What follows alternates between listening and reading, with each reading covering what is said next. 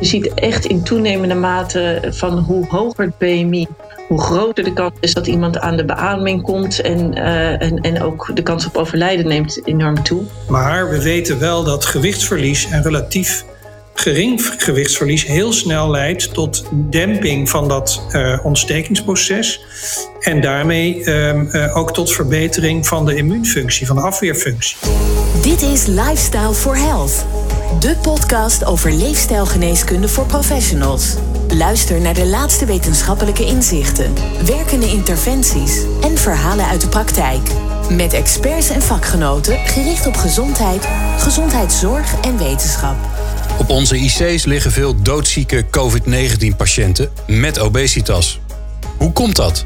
Welke invloed heeft de overgewicht op het immuunsysteem? Is er iets op korte termijn aan te doen om mensen beter te wapenen tegen COVID-19? En welke zorgprofessionals hebben een rol te spelen in de oplossing?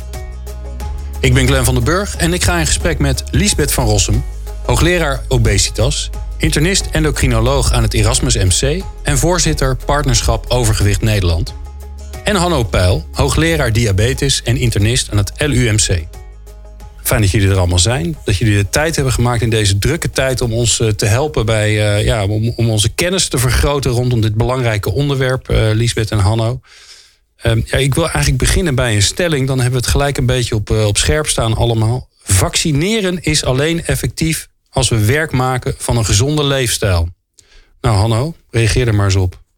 Nou, ik denk dat je kan zeggen dat er sterke aanwijzingen zijn dat vaccineren effectiever is als je gezond leeft. Daar zijn een aantal studies die dat laten zien. Dat wil dus niet zeggen dat als je ongezond leeft dat een vaccin dan helemaal zinloos is. Hè, dan doet het ook nog wel wat. Maar het is wel effectiever. Het geeft meer reactie van het immuunsysteem en daarom werkt het beter. Ja. Valt daar een percentage aan te hangen of vraag ik dan te specifiek? Dan vraag je wat mij betreft te specifiek. Ik weet dat percentage in ieder geval niet. En volgens mij is dat ook niet zo heel hard te zeggen. Nee, maar... Ja, en misschien aanvullend daarop is het ook wel belangrijk om te beseffen dat als bijvoorbeeld... er zijn mensen die natuurlijk ongezond leven en daarmee iets minder werkend immuunsysteem hebben. Maar dat valt nog in de marge, zeg maar. Maar je hebt ook bijvoorbeeld mensen die obesitas hebben, om wat voor reden dan ook. Soms is dat door ongezonde leefstijl, soms is dat door hele andere sociale of medische redenen. Maar als er echt obesitas is, dan zie je veel vaker dat het immuunsysteem echt slechter functioneert op verschillende lagen. En daarvan weten we dat bijvoorbeeld ook een griepprik het minder goed doet.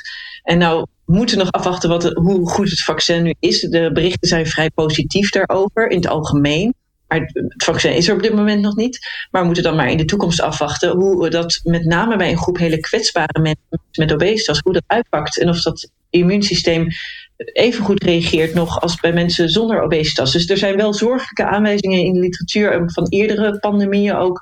En eerdere vaccinaties dat we ons toch wel zorgen over moeten maken. Ja, en dan kijk je dus naar andere ziektes waar we voor gevaccineerd zijn. Wat geldt dat nu ook voor vaccins die je krijgt? Dus stel je voor dat je gaat naar het buitenland en je neemt een vaccin voor gele koorts of alle andere DKTP en noem maar op wat je allemaal krijgt als je naar verre landen gaat. Heb je daar eigenlijk hetzelfde probleem als je voor mensen met obesitas? Nou, voor verschillende weten we wel. Ja, sorry. Hallo. Nee, in principe absoluut. Hè. De gegevens die er nu zijn over gezond leven en de effectiviteit van vaccins, die komen natuurlijk niet van COVID, want daar is helemaal geen vaccin voor, maar die komen juist van andere ziektes, met name van influenza. Weten we dat die vaccins dus minder effectief zijn als je zwaarder bent en als je ongezond eet, bijvoorbeeld. Oké, dat is nogal wat. Hè? Want dan waan je je veilig en dan ben je dat eigenlijk misschien helemaal niet. Nou, minder dan... Je bent absoluut wel beschermd, maar minder goed dan mensen die minder zwaar zijn. Ja. Liesbeth, jouw specialisme, een van jouw specialismes is obesitas. Nou, dat horen we natuurlijk heel veel in de media, hè, dat er veel mensen met obesitas op de IC liggen, dat de ziekte daar eigenlijk ernstige vormen heeft. Neem ons eens mee, wat is dat effect? Als je kijkt naar hoe COVID, wat voor resultaten COVID eigenlijk bij mensen heeft Hoeveel ernstiger is dat bij iemand die obesitas heeft? Ja, dat hangt ook af van de mate van obesitas. Je ziet echt in toenemende mate van hoe hoger het BMI, hoe groter de kans is dat iemand aan de beademing komt. En ook de kans op overlijden neemt enorm toe. In het begin zagen we dat al een klein beetje uit de Chinese studies. Maar later ook in Italiaanse en ook helemaal in de studies uit New York. Waar echt duizenden mensen zijn onderzocht. En dan zag je echt dat het een glijdende schaal was. Dus hoe hoger de body mass index, dus hoe hoger het lichaamsgewicht, hoe groter de kans om te overlijden. En ja, daar zijn een heleboel oorzaken voor hoe dat zo komt. Nou ja, help ons maar eens even. Want hoe komt dat dan? Want eerlijk gezegd, als leek had ik heel erg het beeld. Ja, dan kan je gewoon minder makkelijk ademen. En dus, omdat je gewoon minder ruimte hebt. En misschien je longinhoud is wat minder groot. En dus kom je eerder aan de beademing. Maar dat zal het vast niet zijn. Nou, dat is wel een belangrijk onderdeel. En daar werd in het begin ook vrij veel op gehamerd. Want dat zag je ook dat de beademing moeilijker is bij deze mensen bijvoorbeeld. En wat ook zo die intensive care opname compliceert. Maar het is zeker niet het enige. En daar is steeds meer van aan het licht gekomen. Ook werd in het begin vooral gedacht van ja, het zijn de bijkomende ziekten. Denk aan type 2 diabetes. Waarvan we weten dat infecties vaak ernstiger verlopen. Mensen met obesitas hebben vaker nierziekten, hartziekten. Dus dat speelt allemaal mee. Want dit SARS-CoV-2-virus, het coronavirus, dat grijpt daar ook allemaal op aan. Dus die mensen zijn kwetsbaar. Dus bijkomende ziekte speelt wel degelijk een grote rol. Maar daarnaast is het ook dat bijvoorbeeld mensen die obesitas hebben, die zie je in het algemeen dat mensen een groter risico hebben op trombose. Nou, en heel toevallig, of dat virus ook zeer zien, is dat er kwam bij de eerste golf veel achter. Dat mensen hadden bijvoorbeeld een longontsteking. En dan dachten we dat het een gewoon soort longontsteking was. Een soort vererging aan het eind met een soort heel ernstig ontstekingsbeeld. Maar we zagen ook heel vaak mensen eens acuut heel erg ziek werden. Nog de laagste afdeling werden ze acuut heel erg ziek. En ineens enorm zuurstoftekort. En er bleek heel vaak een soort trombose aan ten grondslag te liggen. Bijvoorbeeld een longembolie, een soort bloedpropje in de vaten, waardoor je acuut ook zuurstof in de longen tekort komt. Dus ja, dat is ook iets wat we vaker bij obesitas tegenkomen. Een andere reden waarom mogelijk mensen met obesitas een ernstige beloop hebben, is dat ook dat virus niet alleen op de longcellen aangrijpt. Inmiddels weten we dat het veel meer cellen in het lichaam aangrijpt. Maar wat een aantal maanden geleden ook ontdekt werd, is dat poortje waardoor een virus, dit coronavirus, de cel ingaat. Dat is de ACE2-receptor. Dus eigenlijk een enzym of een eiwitje dat op de celkant zit. Dat neemt het virus mee de cel in. Blijkt niet alleen op longcellen te zitten, maar blijkt ook op vetcellen te zitten. En nou kennen we al dat andere virussen, bijvoorbeeld een adenovirus 36 en sommige andere virussen ook, die kunnen zich in dat vetweefsel gaan nestelen. En daarmee kan vetweefsel een soort virusreservoir vormen, waardoor eigenlijk de hoeveelheid virus die je met je meedraagt veel hoger kan zijn dan iemand die weinig vet heeft. Dus dat hele concept van je vet als virusreservoir, dat kennen we ook van andere virussen. Dat zou hier ook een rol kunnen spelen. Er wordt veel onderzoek naar gedaan. En ja, een van de laatste redenen, maar ik denk een van de hoofdredenen ook waarom we toch dat ernstiger beloop zien bij COVID-19, bij mensen met obesitas, is vooral omdat je immuunsysteem het niet goed doet. En dat heeft met name te maken dat mensen met heel veel buikvet, want daar gaat het met name om. Je buikvet, dat is eigenlijk een heel actief vet. Er worden allerlei hormonen gemaakt. Hè. Je vet is echt een orgaan, wat allemaal een hormoonorgaan onder andere. Maar het is ook een immuunorgaan.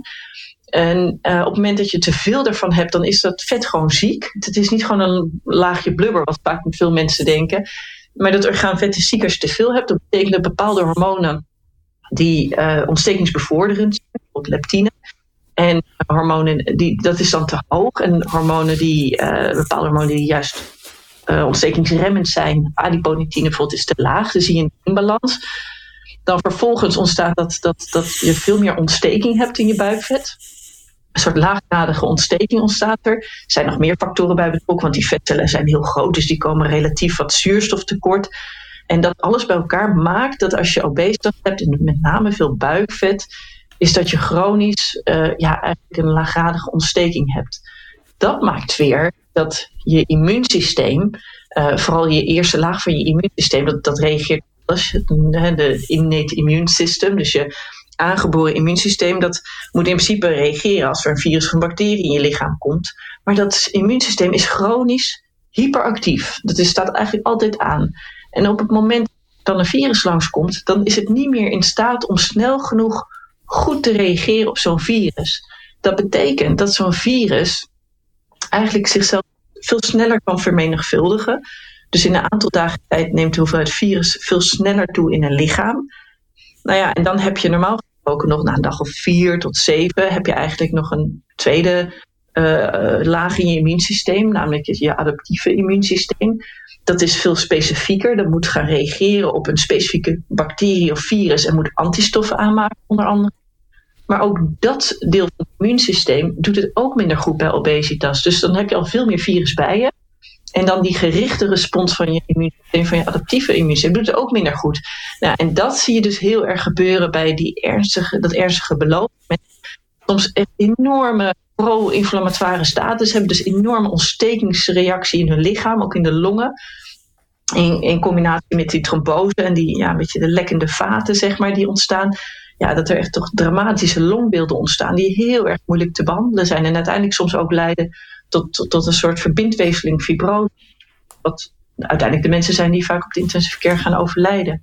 Dus dat immuunsysteem, dat chronisch hyperactief is, omdat je te veel buikvet hebt, dat lijkt eigenlijk een heel grote boosdoener te zijn. Ja, dus het klinkt alsof er...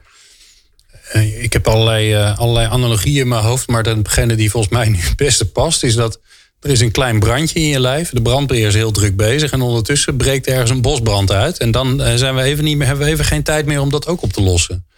Ja, je bent al druk bezig met iets anders. Die brand die vermenigvuldigt. Ja, dat is een mooie analogie.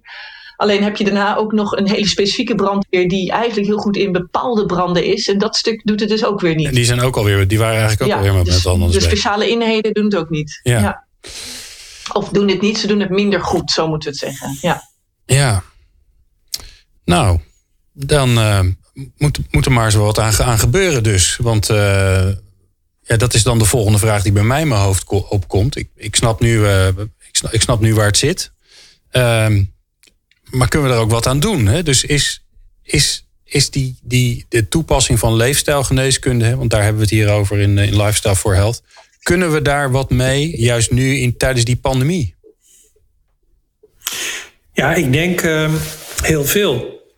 Het eerste waar je natuurlijk aan denkt na dat verhaal van Liesbeth is gewicht verliezen. Als je gewicht verliest, dan wordt die chronische laaggradige ontsteking waar Liesbeth over spreekt, die wordt minder. Je immuunsysteem gaat beter functioneren. En dat maakt dat je die virussen beter te lijf kan.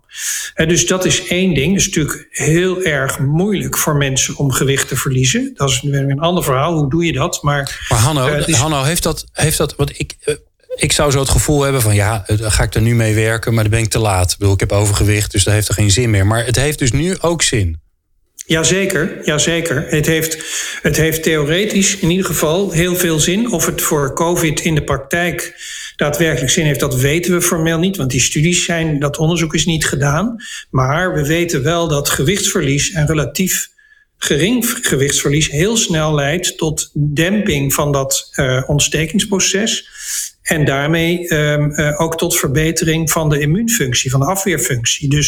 Dus dat helpt wel degelijk. Hè? Maar gewichtsverliezen is niet het enige wat je kan doen. Je kan eigenlijk nog veel meer doen zelf. En dat begint bij gezond eten bijvoorbeeld. Hoe zit dat dan? Nou, ik denk dat heel veel mensen zich onvoldoende realiseren dat zij bestaan uit wat ze eten. En uit niks anders.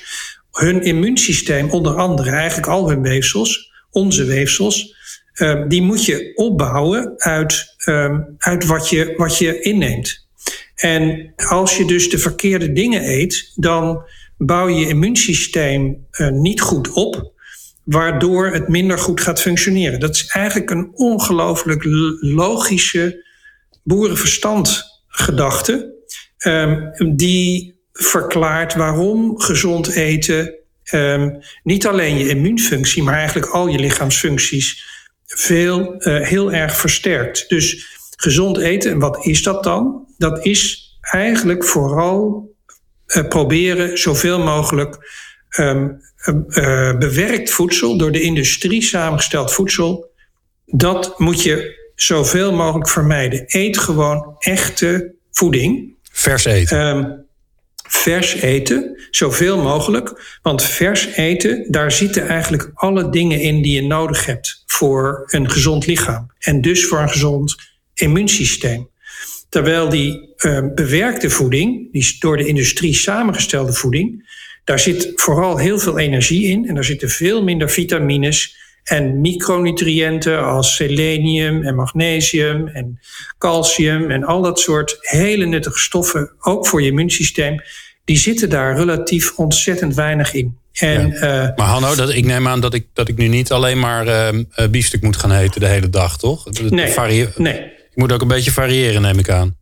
Zonder meer. Hè? Dus variatie, dus vers eten en gevarieerd eten, vooral plantaardig voedsel, met matige hoeveelheden vlees en vis, is heel erg belangrijk voor je gezondheid in het algemeen en voor de afweer tegen virusinfecties in het bijzonder, in het kader van waar we over spreken. Ja, en is het bijna niet direct een gevolg dat als ik dat ga doen, dat ik eigenlijk stiekem ook ga afvallen? Ja, ik denk het wel, want er zijn, en dat kan Liesbeth misschien beamen, maar er zijn erg veel aanwijzingen, steeds meer, dat een van de redenen waarom zoveel mensen te zwaar zijn in onze samenleving, is dat we misschien wel 60% van alles wat we eten bewerkt voedsel is. En dat bewerkte voedsel, dat heeft allerlei eigenschappen die maken dat je er meer van eet dan goed voor je is. En dat is dus een belangrijke reden dat zoveel mensen te zwaar zijn. Ja, ik sluit me helemaal aan bij Hanno. Want het is ook inderdaad niet zo dat je helemaal allemaal een slanke den hoeft te worden om weer een goed werkend immuunsysteem te krijgen. Om een voorbeeld te noemen, we hebben niet zo lang geleden tijdens de eerste golf hebben we een studie gepubliceerd van een onderzoek waar we al jaren aan werkten, waarbij mensen met obesitas, die hadden echt een gemiddelde body mass index van 38... en die lieten we eigenlijk een gecombineerde leefstijlinterventie ondergaan. Dat was specifiek een programma van 1,5 jaar met gezonde voeding. Eigenlijk precies zoals Hanno ook zegt. Zij moesten eten volgens de schijf van 5. Dus gevarieerd en onbewerkte producten zoveel mogelijk. En natuurlijk mag er een keer een appeltaartje tussen zitten op een verjaardag. Hè. Er zitten altijd uitzonderingen tussen, maar als de basis waar die onbewerkte en gezonde producten is. Niet alleen voeding, maar ook meer beweging, voldoende slaap. Er werd aandacht besteed aan stress. En ook heel die gedragsverandering werd erin meegenomen, met echt cognitieve gedragstherapie. Nou, dat programma duurde op zich dan 1,5 jaar. En het mooie was dat je dan eigenlijk al zag dat na 10 weken... zag je al de eerste veranderingen in dat immuunsysteem al ontstaan. En na zo'n 1,5 jaar zag je dat nog verder verbeteren. Het normaliseerde niet geheel, maar het was wel al aanzienlijk verbeterd. En ja, dat heeft waarschijnlijk ook te maken met die laaggradige ontsteking die je dan wat tot rust brengt. En het is dus ook mooi dat je ook vooral die regulatie van je immuunsysteem mooi zag verbeteren. En ook bij sommige deelnemers zag je ook nog het aangeboren immuunsysteem verbeteren. Dus het was met name dat verworven immuunsysteem, wat zo heel specifiek is, wat ook zo belangrijk is dus voor vaccinaties bijvoorbeeld. Daar zag je mooie verbeteringen in. Dus ja, dat zie je dus eigenlijk al na een paar weken. Zonder dat iemand extreem dun wordt, dat enorm gewichtsverlies. Uiteindelijk, na die 1,5 jaar zaten deze mensen op zo'n 5-6% gewichtsafname. Dus dat is ook best wel een haalbaar doel. Ook daarvoor moesten deze mensen nog hard werken. Want of in die zin hun gedrag veranderen. Dus niet op dieet en laag in de calorieën. Nee, het was gewoon de richtlijn voor goede voeding en gezond eten. En dat kan je ook veel makkelijker volhouden dan een heel extreem dieet. Zeker niet gaan crashdieeten. Mensen die heel laag in de calorieën gaan, die een soort paniekdieet gaan doen. Omdat ze denken, er is corona en ik heb obesitas, ik moet nu heel snel wat gewicht verliezen. Dat kan juist averechts werken voor je immuunsysteem, want dan kom je eigenlijk op nutriënten, dan kom je op dat moment gewoon voedingsstoffen, kan je tekort komen. En dat is ook best wel stressvol voor je lichaam, dus dat is ook niet, dat is sowieso niet de meest verstandige manier om af te vallen en zeker niet op de lange termijn. En dit is een manier om op de langere termijn echt op een rustige manier gewicht te verliezen, waarbij je het gewoon onderdeel maken van je leven eigenlijk. Dus ook weer niet de hoge wiskunde in die zin. Maar ik denk die gedragscomponent was daarin belangrijk. En ik moet hier wel bij benadrukken dat dit gaat dus om een groep mensen die we van tevoren gescreend hebben. Dat ze inderdaad een leefstijlobesitas hebben. Want we hebben eigenlijk natuurlijk heel veel soorten obesitas. Niet alleen leefstijlobesitas, maar je hebt de helft van de mensen gebruikt bijvoorbeeld medicatie met een dikmakende werking. De helft van de mensen met obesitas dan.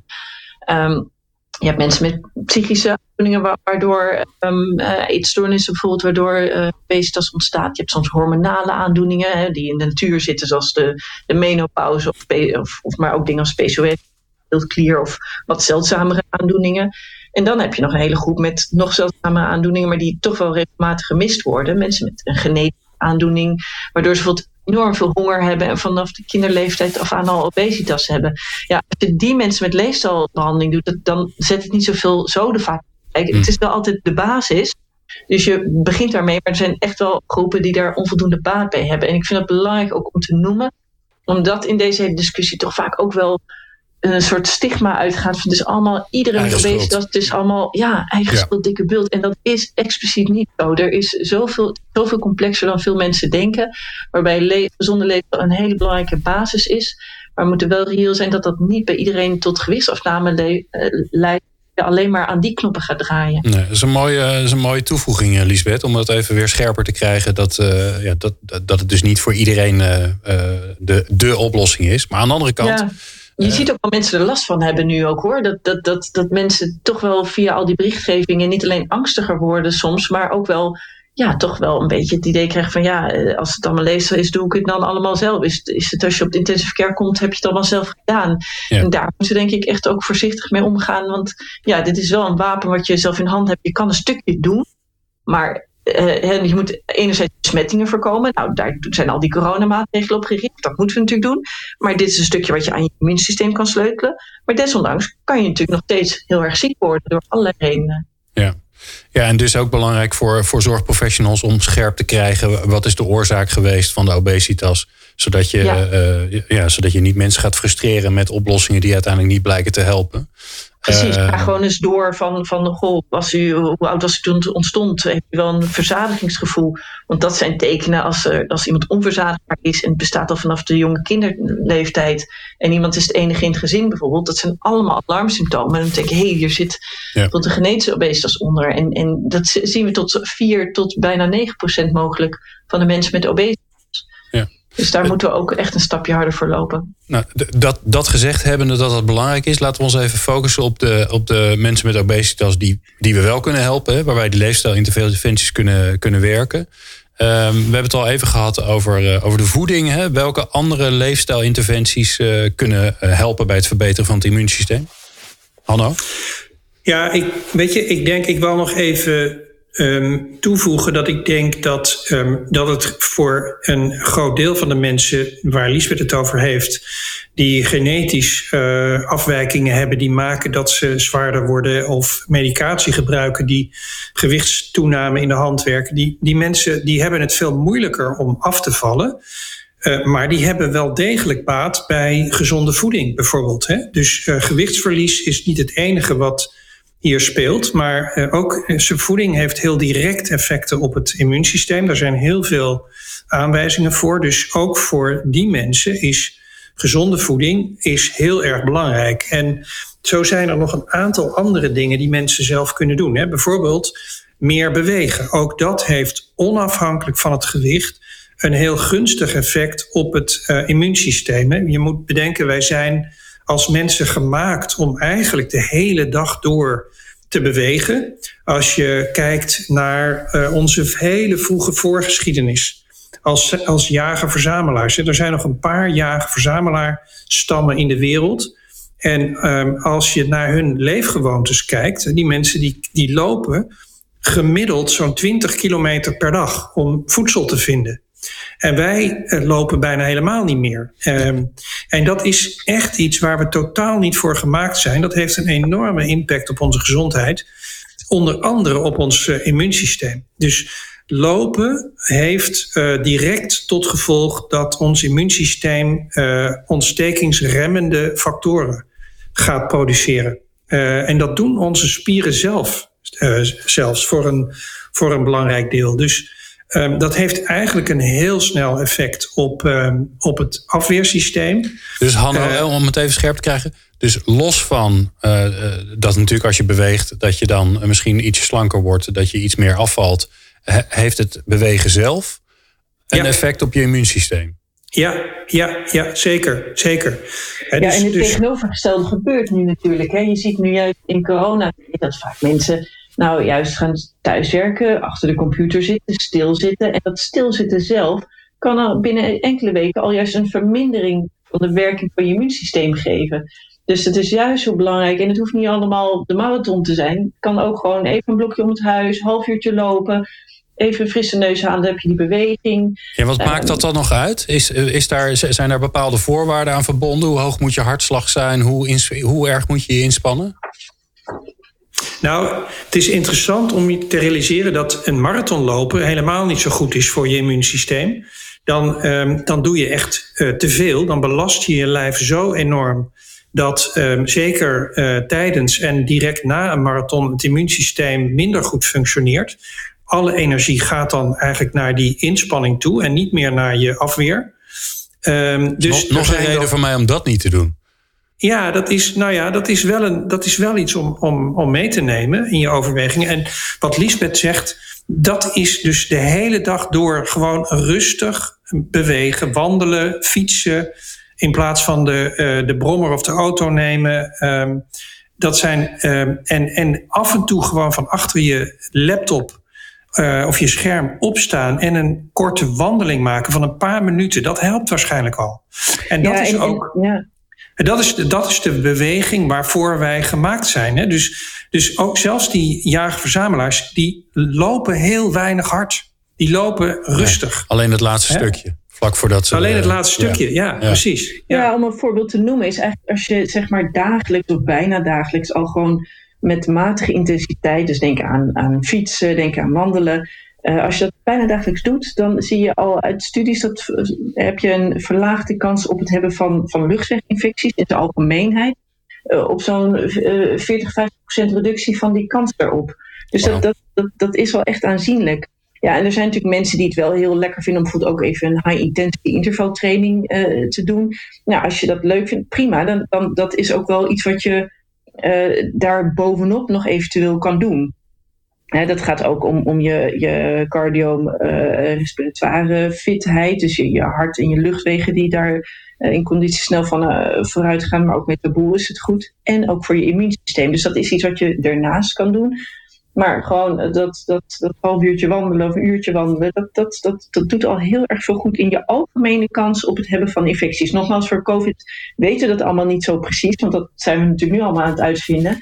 Maar als je kijkt naar al die andere luchtwegvirussen, dan geeft dat aanzienlijke winst. Ja, en ik hoor je dus allebei zeggen, als je vandaag begint, dan heb je morgen al effect. Dat is al niet gelijk, we gaan niet van 0 naar 100 in één dag. Maar het is niet zo dat je eerst 3 maanden moet hebben gewandeld elke dag voordat er überhaupt iets gebeurt. Dat gebeurt eigenlijk gelijk. Relatief wat er ook snel. Ja, zeker het onderbreken van dat zitten. En een ander ding is natuurlijk ook dat het voor je mentale welzijn goed is. Hè? Dat je ook, mensen zitten nu vaak ook in stress. Hè? Misschien dat de baan wel verloren gaat of dat bedrijven omvallen. Of spanning over überhaupt de corona zelf. En ook dat soort dingen, als je meer gaat bewegen, is ook voor je mentale welzijn is het heel goed. Dus ook je stressniveau in je lichaam gaat omlaag. En dat stressniveau is belangrijk, omdat daar, als je heel gestrest bent, heb je ook weer het stresshormoon cortisol. Dat weer zorgt voor een verzwakt immuunsysteem. Ja. En dat is ook iets wat je slaap doet. Als je slaaptekort hebt, zie je ook dat mensen een slechtere immuunwerking hebben. En er zijn ook studies bijvoorbeeld aan mensen die dan standaard bijvoorbeeld meer dan 6 uur slapen. De standaard korte slapers. Daarvan weten we dat mensen niet eigenlijk alleen maar relatief korter leven, maar dat ze ook een verhoogde kwetsbaarheid hebben voor virale infecties. En ook dat ze minder goed reageren op vaccinaties weer in zijn algemeenheid. Hè? Dat is dus algemeen op je immuunsysteem. Ja. Wordt dat allemaal nog uitgezocht. Zou dit eigenlijk, ik hoorde bij de laatste persconferentie hoorde ik Rutte zeggen dat mensen ook aan de preventieve kant wat moesten doen. Nou, volgens mij was dat door nog wel het commentaar die erop is geweest. Maar dit is eigenlijk kennis die iedereen toch tot zich moet nemen.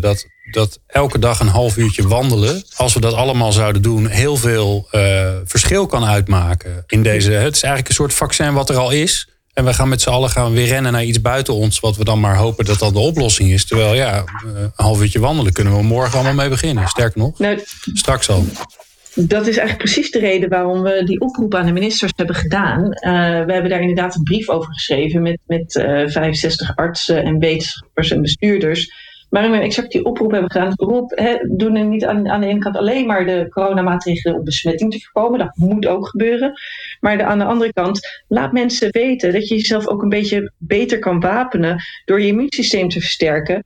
En dat als je toch besmet raakt, helaas, dat die kans op een ernstige beloop van COVID-19, dat kleiner wordt. Ja. En al die voordelen van, niet alleen van COVID wat minder ernstig wordt, maar ook dat bijvoorbeeld de niet-corona gerelateerde zorg, die we nog steeds zien. We zien natuurlijk nog steeds midden in de nacht weer iemand met een ontregelde diabetes, een hartinfarct. Ook daarvoor is het natuurlijk meteen goed. Hè? Dus die druk op de ziekenhuizen kan je ook voor de niet-coronazorg meteen mee omlaag halen. Dus voor mentaal welzijn is het goed. Ja. Voor die vaccinaties. Dus er zijn zoveel redenen om dat te willen. En een stukje wat je zelf kan doen is natuurlijk altijd fijn. En wat wij ons ook een beetje zorgen maken is dat van heel veel mensen die hoger opgeleid zijn, die weten dit misschien wel. Of die worden hier toch nog even op gewezen. En kennis alleen is natuurlijk nooit voldoende. Dus een stukje. Maar eerst weten dat je het zelf kan doen is een stukje van de puzzel. Daarnaast moeten we natuurlijk gewoon veel meer preventie hebben. Gezondere voedselomgeving om ons heen. Wat Hanno ook al zei. Hè, want die supermarkten die vol staan met bewerkte voeding. En we moeten primaire preventie, gezond voedsel en beweging natuurlijk ook voor elkaar hebben. Maar dat is een ander stukje van de puzzel. Het mensen kennis geven. Joh, je kan jezelf een klein beetje wapenen en je immuunsysteem versterken.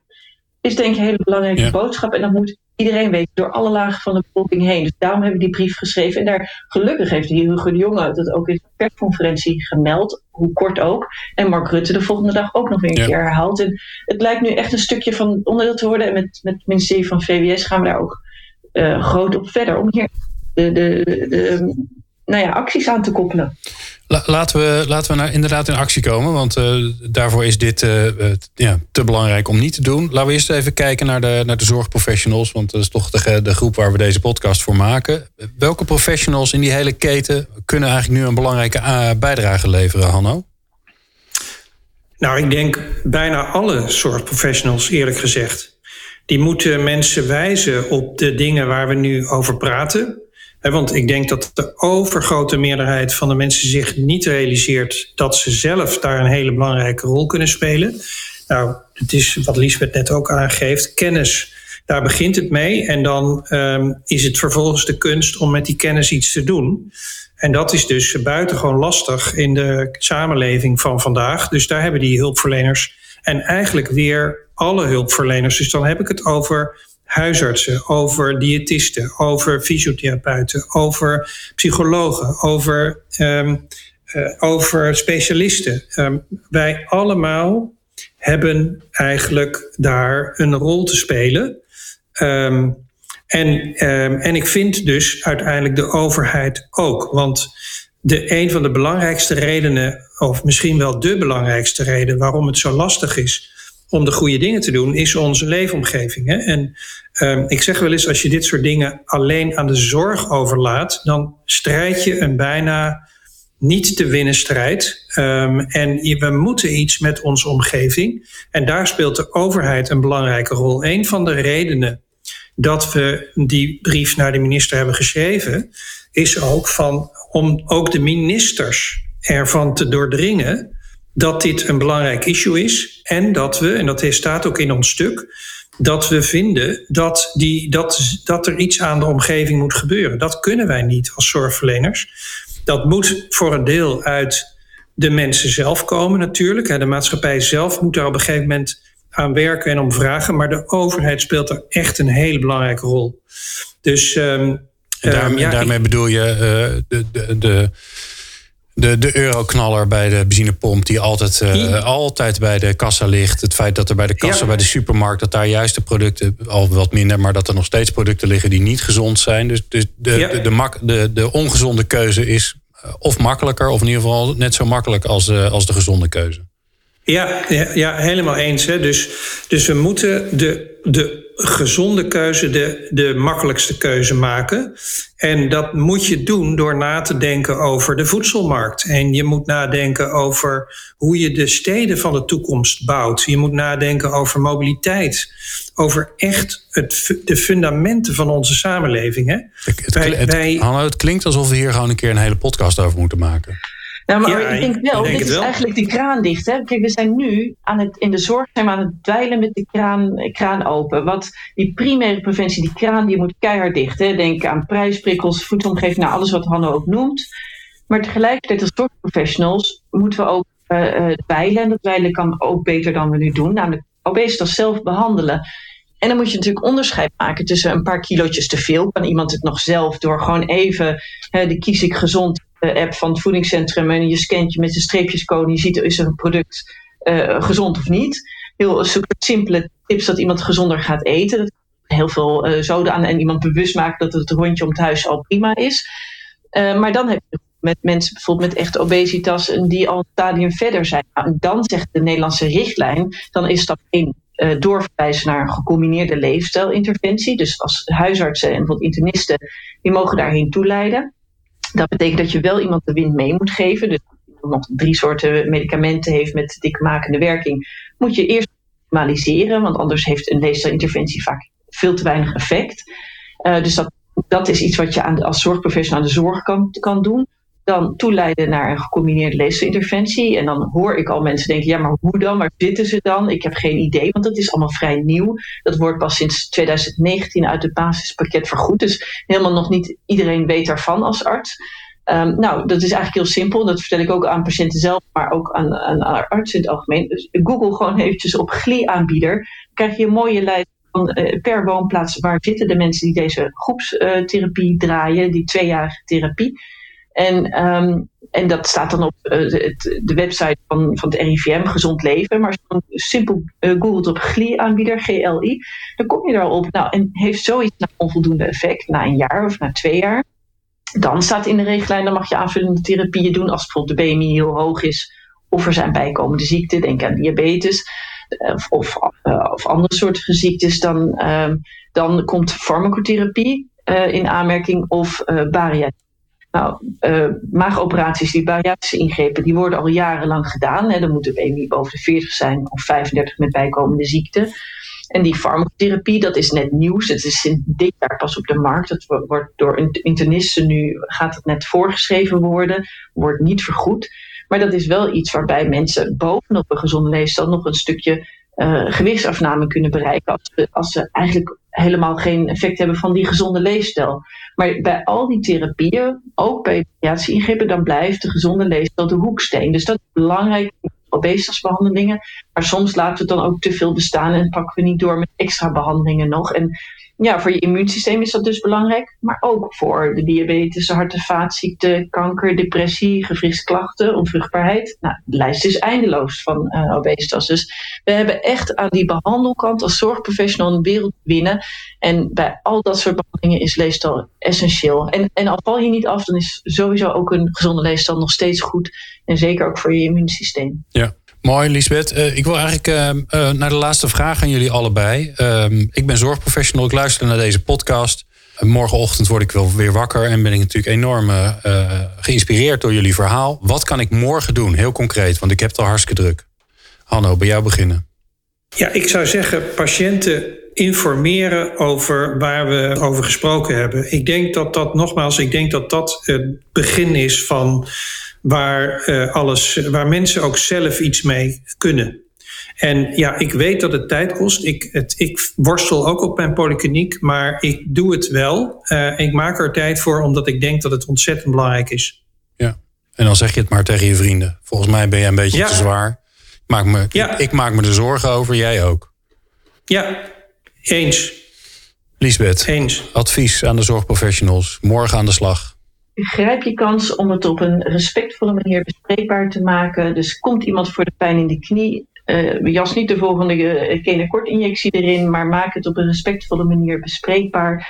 En stel ook doelen die niet per se gewichtsafhankelijk zijn. Dat als dat gewicht niet daalt, zorg dat iemand een doel heeft. Bijvoorbeeld weer achter zijn kleinkinderen aan kunnen rennen. Of een bepaalde trouwjurk weer kunnen passen. Of iets waar iemand gelukkig van wordt, functioneel ook, mentaal ook.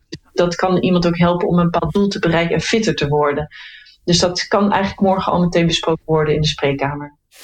Hartstikke mooi. Ik dank jullie zeer voor je tijd in deze, voor jullie ongetwijfeld ook hartstikke drukke tijden. Liesbeth van Rossum, onder andere hoogleraar obesitas. En Hanno Pijl, onder andere hoogleraar diabetes. Dank jullie wel. Dit was Lifestyle for Health. Wil je meer informatie? Of wil jij onderdeel worden van de Lifestyle for Health community? Ga dan naar lifestyleforhealth.nl.